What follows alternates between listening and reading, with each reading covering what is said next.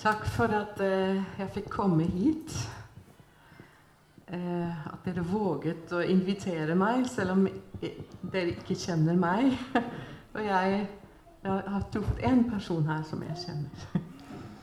Eh, men jeg forsto at eh, her, eh, dere som er samlet her, også har en bakgrunn i skolelagsbevegelsen. Og det er noen ting som jeg eh, har veldig gode minner i forhold til fra min ungdom i Danmark. Så eh, nå håper jeg dere forstår mitt norske. Jeg skal prøve å prate litt langsomt. Ja. ja, her er vi midt i sommerens hjerte. Her dufter det av gress, og barna leker. Kveldene er lyse, og hvis du kjenner en glede over alt dette, stor eller liten, så ta imot den. For det er nå som livet blir gitt oss. Og en kveld som denne her er et under. Når man ser tilbake på et år eller på et liv, så fins det ikke så mange sånne kvelder. Så dra inn duften av det gode, så det kan fylle deg opp og gi deg krefter. Nå har jeg fått i oppdrag å si noe om den litt mørkere delen av den helheten som livet vårt er. Av praktiske grunner så skulle jeg prate i kveld fordi jeg skal reise videre i morgen. Så det kan være en litt tøff start. Men jeg vet at dere skal komme mange andre steder i de kommende dagene. Og jeg vil bare be dere som nå er veldig i sånn happy modus, om å være tålmodige og kanskje finne fram litt ekstra innlevelse. For jeg kommer først og fremst til å tale eh, til og om erfaringen av det som er vanskelig. Og etter hvert som man har levd en liten stund, så er det vel ingen som ikke også kjenner at det mørke er en del av livet. Det blander seg sammen. Det fins der. Begge deler. Iblant kan det nesten bli tydeligere når man er midt i sommeren og solen og ferien hvor man skal være glad. Hvis man kjenner at man har mørke felt i seg. Hvis man bærer på sorg over eh, kanskje en relasjon som ble borte. Eller noen du elsket som ikke lenger er i dette livet. Kanskje har du bekymringer for dine barn, for ditt ekteskap.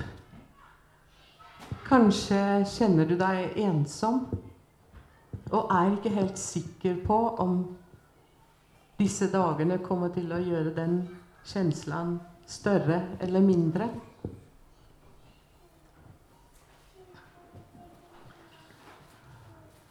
Det er bare du som vet hva det er for et mørke som vil ta fra deg din glede.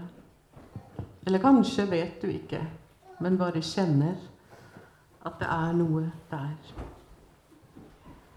Kanskje lever du med den lange, seige, depressive gråheten som kan gjøre det vanskelig å kjenne at livet har tyngde. At det betyr noen ting.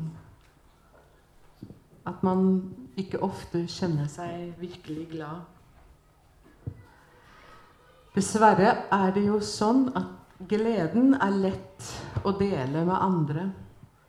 Men sorgen og smerten holder vi mer for oss selv. Vi kan synes det er vanskelig å vise fram vår sårbarhet. Kanskje skammer vi oss. Og det kan være lurt å gå forsiktig fram. Det er ikke alle som kan møte oss på det som er vanskelig. Men det jeg har forstått etter hvert som jeg har levd en stund, er at selv om man ofte kan kjenne seg veldig ensom med sin smerte, så fins det alltid flere enn man tror, som kjenner seg igjen. Vi har hver vår unike erfaring, og ingen andre kan vite akkurat hva som er din historie og dine smerter. Men mennesker har opplevd mer enn vi tror, og kjenner seg igjen i det å ha angst, det å være ensom og det å bære på sorg.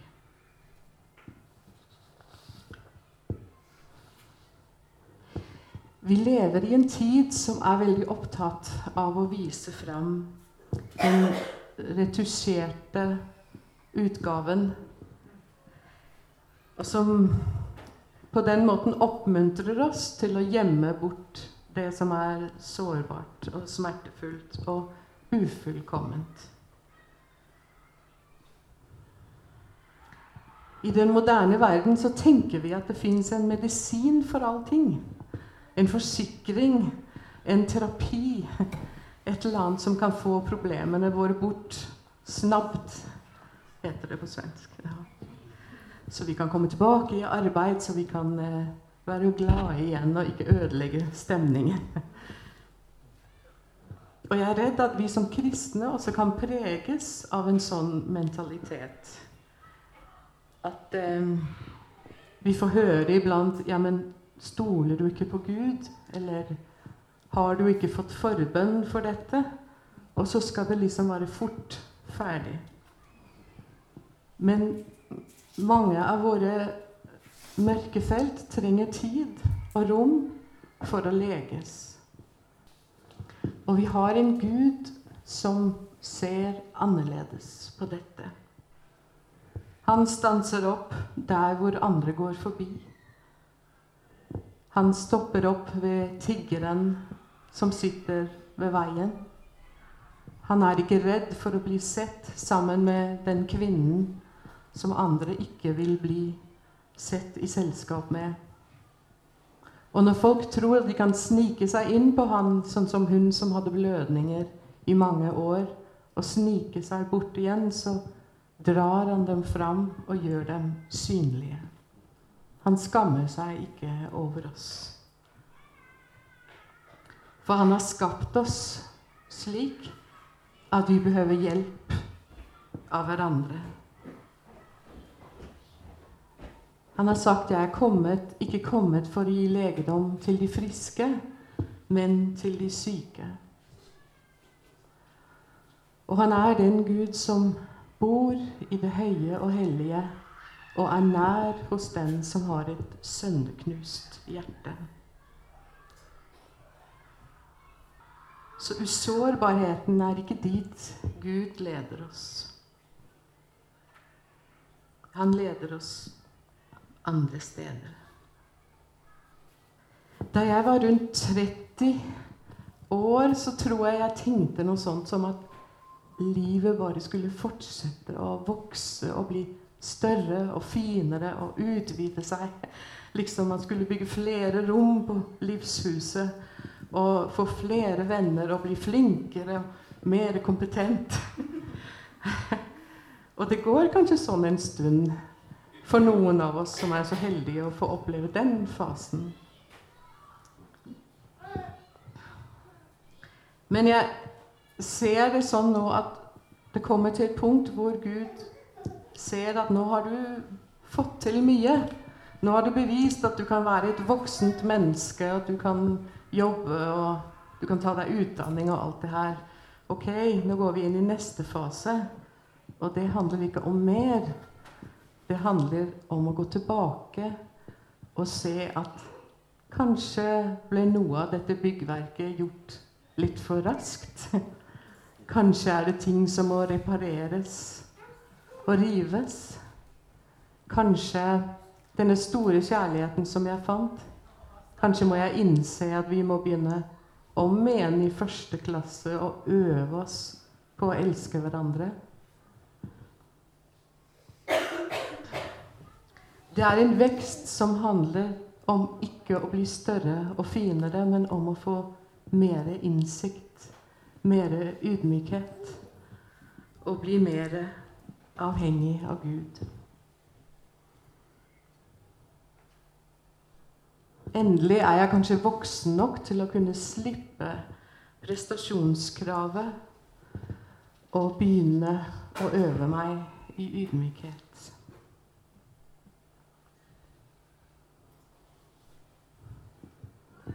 Jeg kom til å tenke på at det nå er akkurat 20 år siden jeg hadde det vanskeligste året i mitt voksne liv.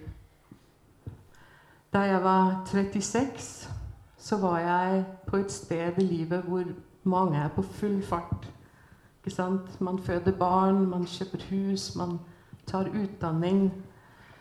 Og jeg hadde også eh, blitt gift og hadde en liten sønn og gjort ferdig min mastergrad.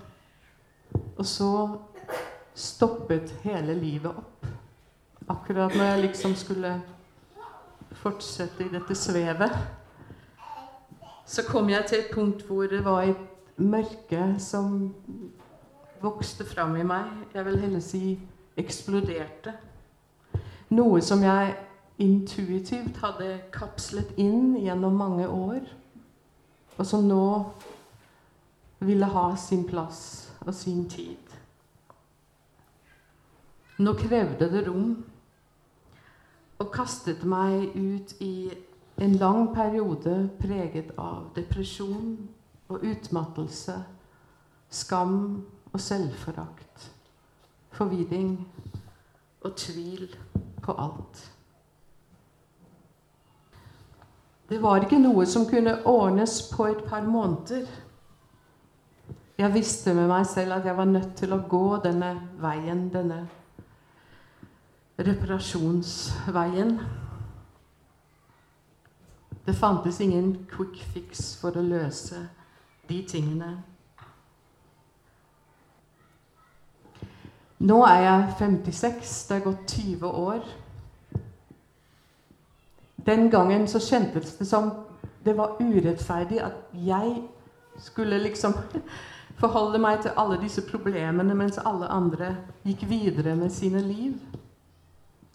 I dag ser jeg rundt på mine venner og ser at lyset og mørket er ganske jevnt fordelt.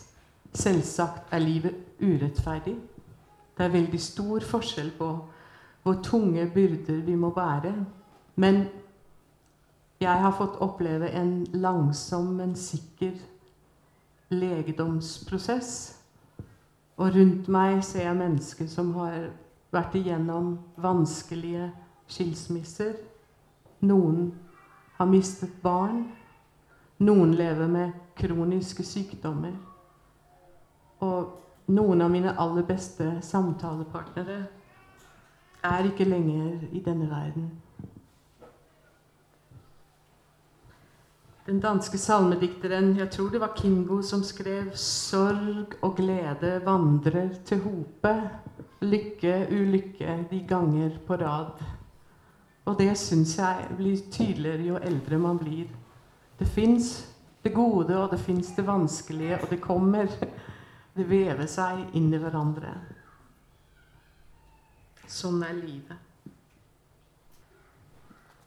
Sorg og redsel, usikkerhet, tvil hører menneskelivet til. Ja, Jesus selv erfarte disse tingene. Og det aller tydeligste sted vi ser det i hans liv, det er jo i kvelden i Getsemane. Kvelden før han skulle dø. Jeg har tenkt på at det er bemerkelsesverdig at forfatterne av de fire evangeliene de legger ikke skjul på at Jesus var redd, at han grudde seg. Han sier 'mitt hjerte er fullt av sorg'. Han ber disiplene om å be sammen med ham. Ja, han ber til og med Gud om å få slippe. Men kanskje er det blitt skrevet så tydelig i Bibelen fordi de som skrev den, forsto at det er viktig for oss å vite at den Gud som kom til oss, også var sant menneske. Og det er ingen synd å være et menneske. Gud har skapt oss med usikkerhet, med behov for hjelp, akkurat som Jesus hadde det. Fristelsen er vel heller at vi i vår stolthet ikke rekker ut etter den, ikke innser hvor skrøpelige vi er, og hvor mye hjelp vi trenger. Jeg har hatt gleden en stund av å jobbe med en bok som, en brevsamling som en del av dere kanskje kjenner til, i hvert fall de som er teologer. Det er um, brevene som Ignatius av Antiokia skrev rundt år 110. Han var biskop i Antiokia, og man, så vidt jeg forstår, så har man nå fastslått at dette er um, helt sikkert genuine brev, disse syv som man står igjen med. Og um, jeg syns det har vært fascinerende å lese dem fordi de gir oss et gløtt inn i den kristne menigheten og hvordan de levde, og hvordan de forholdt seg til sine prøvelser bare en, en generasjon etter Det nye testamentet. Ignatius var blitt tatt til fange. Han var en gammel mann. Og fordi han var leder av denne lille sekten som kalte seg Veien, og som ikke ville tilbe keiseren, så ble han tatt til fange av keiser Trajans soldater og ført til Roma og skulle kastes for villdyrene der. Det var jo en kjærkommen underholdning for keiserne å vise sin makt på den måten. Og han visste hvor han skulle hen. Og Derfor skriver han avskjedsbrev til menighetene han reiser gjennom. Og så kan man spørre seg selv hva var det for en stemning som preget disse kristne? Var det hallelujastemning og seier og overveldende tegn og under? Ja, de hadde sikkert erfaringer av det også. Men den virkeligheten som glimter fram i Ignatius' brev, er en ganske nøktern virkelighet. Det er ikke snakk om noe spesialbehandling for den som er kristen. I hvert fall ikke i verdens øyne. Ignatius skriver et sted dere må dele, slite og streve med hverandre. Dere må sammen kjempe, løpe, lide, sovne og stå opp. Han legger heller ikke skjul på at han er usikker og bekymret, redd for at han ikke skal bestå prøven og ende med å si fra seg sin tro for å slippe den brutale døden. Ignatius Gud er ingen curlingforeldre. Bruker man det uttrykket på svensk? Ja. Han er en Gud som går med der hvor Ignatius går. Og En av de tingene som går igjen i brevene, er at Ignatius er opptatt av å minne sine, eh, sine kristne søsken om at de ikke må la seg lokke til å tro på en tolkning av Jesus som allerede da var ganske vanlig. Det var noen som hadde veldig store problemer med å akseptere at Jesus også var menneske. Gud kan ikke bli født av en kvinne, sa man. Og Gud kan ikke dø. Han kan ikke lide. Og Derfor tenkte de heller at Jesu menneskelighet var en slags skinn, en påkledning. At det var på liksom. Men Ignatius tilbakeviser dette veldig bestemt. Han ble virkelig født av en jomfru og døpt av Johannes. Han ble virkelig naglet til et kors med sitt kjøtt for vår skyld. Da Pontius Pilatus regjerte og Herodes var landsfyrste. Og han har virkelig litt døden, liksom han selv virkelig sto opp. Ikke slik som disse vantro sier at han bare tilsynelatende hadde litt. Hvorfor var dette så viktig for Ignatius? Ja, Det er jo den teologien som Kirken har stått fast på, selv om man måtte kjempe seg fram og diskutere fram og tilbake de første århundrene. At Gud var sant menneske. Og hvis han ikke var sant menneske, så kunne han ikke frelse oss. Men det, det brenner virkelig til når Ignatius relaterer dette til hans egen situasjon. For da sier han Dersom det var et skinnbilde at Herren gjorde dette, da er det også et skinnbilde at jeg er i lenker. Hvorfor har jeg da overlatt meg selv til døden, til ild, til sverd og ville dyr? Når jeg er nær sverdet, er jeg nær ved Gud. Når jeg er nær de ville dyr, er jeg hos Gud. Når bare alt dette skjer i Jesu Kristi navn. Han som ble det fullkomne mennesket. Den store trøst for ham er at der hvor han går midt i alle hans menneskelige erfaringer, så går Gud sammen med ham. Han som har båret sin skaperkraft gjennom dødsrikets innerste rom,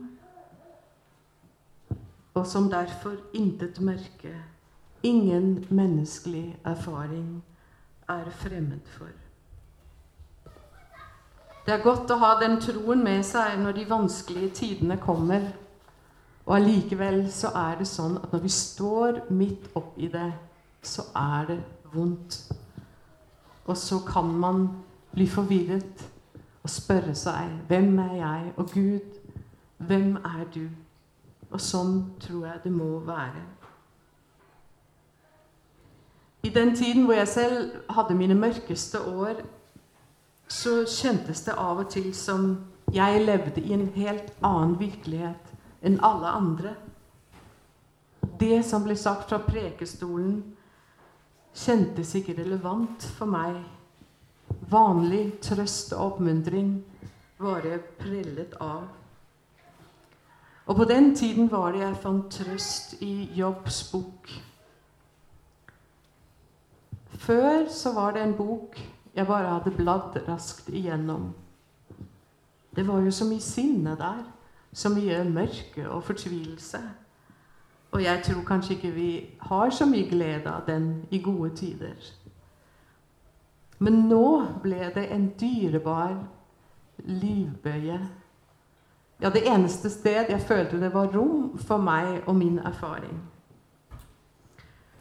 Det ble en skatt for meg at det midt i Guds ord finnes et rom hvor det blir så tydelig at det er lov å komme til Gud og si det akkurat sånn som det er.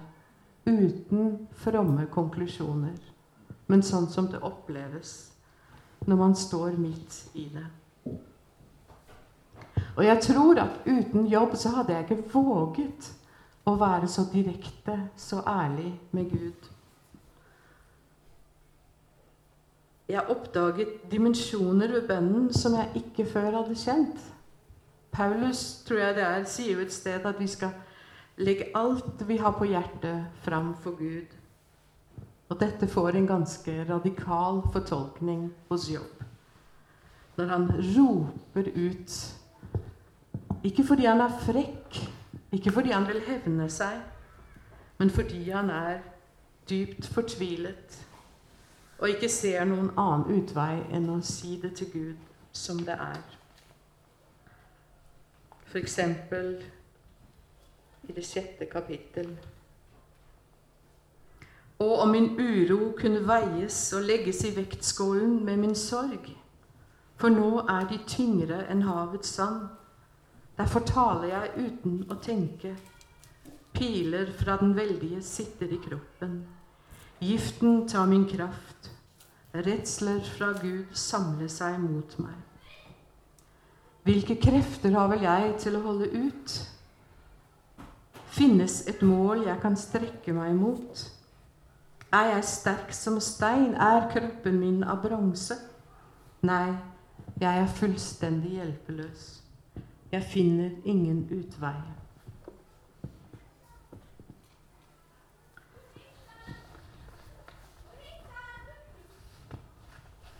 Jeg kan kjenne det selv nå, når jeg lever i en mer normal tilstand, at dette er voldsomt. Jobb er voldsomt. Men jeg vet også at det fins tider hvor det er den eneste bønnen man virkelig kan be. Og da er det dypt befriende. Og jeg tror at Jobbs bok og mange av Bibelens klagesalmer, f.eks. Salme 22, som Jesus selv siterer på korset, de fins der for at vi skal få lov, og for at vi skal bli minnet om at vi kan åpne vårt hjerte for Gud. Uansett hvilket landskap vi befinner oss i, når vi lurer på hvem vi selv er, hvem Han er, når vi ikke finner språk Rop på Gud. Han har sagt at vi skal være som barn. Og jeg tror ikke han tenkte på små, veloppdragne barn i rene klær. Hva ville du tenkt hvis din lille tre år gamle sønn eller datter hadde skadet seg og blødde fra hånden, f.eks., og så bare sto der og sa ja, 'Unnskyld, kanskje du kan være så snill å hjelpe meg litt?' Eller bare gikk og gjemte seg bort og skulle klare det selv. Gud vet hvem, det, hvem vi er og hva som bor bak vår fortvilelse. Han blir ikke sjokkert og ikke overrasket. Men vi kan selv være redde for å nærme oss han i den situasjonen. Det er skremmende å gå nærmere Gud. Da merker man hvor mye mistillit som er blandet inn i den troen man har. Og man merker hvor kraftfull hans virkelighet er. Og enda så kan det nettopp i sånne tider være at tørsten etter liv er sterkere enn vår usikkerhet og, og mistillit til Gud. Sånn at vi roper fra hjertet og ikke bare viser den pene siden fram. Jeg tror at millioner av mennesker som har levd opp gjennom historien, og sikkert mange av dere også, deler den erfaring. Og dette er den dyrebare skatten som ligger gjemt i mørketiden. At denne erfaringen av at når jeg har gjort alt, når jeg har ventet og ropt og ydmyket meg og ikke finner fram, så kan jeg komme til et punkt hvor jeg kjenner at når mine krefter slipper opp, så er det en annen som bærer meg. Så er det en Gud som virkelig berører og gi meg liv. Gud bryr seg om våre konkrete liv.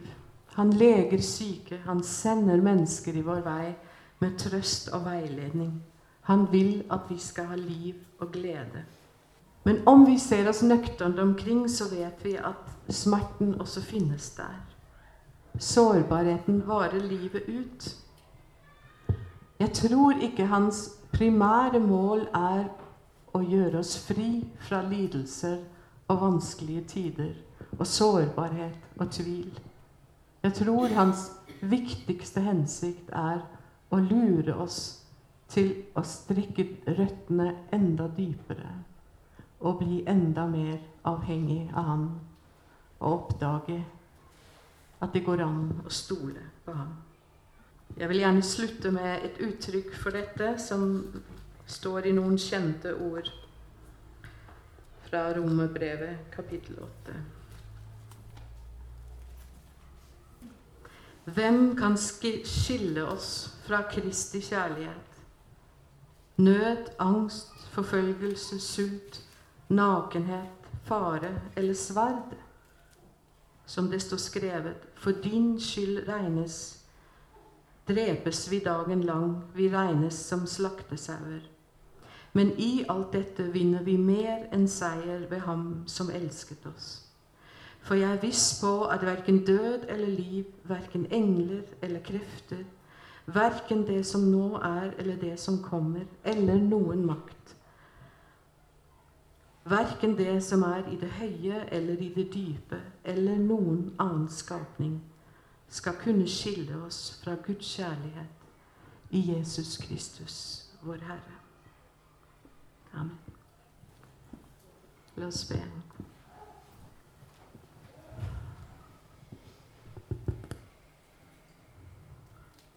Gode Gud, jeg takker deg fordi du er kommet til vår verden. Fordi du er nær hos oss i vår glede og i våre sorger.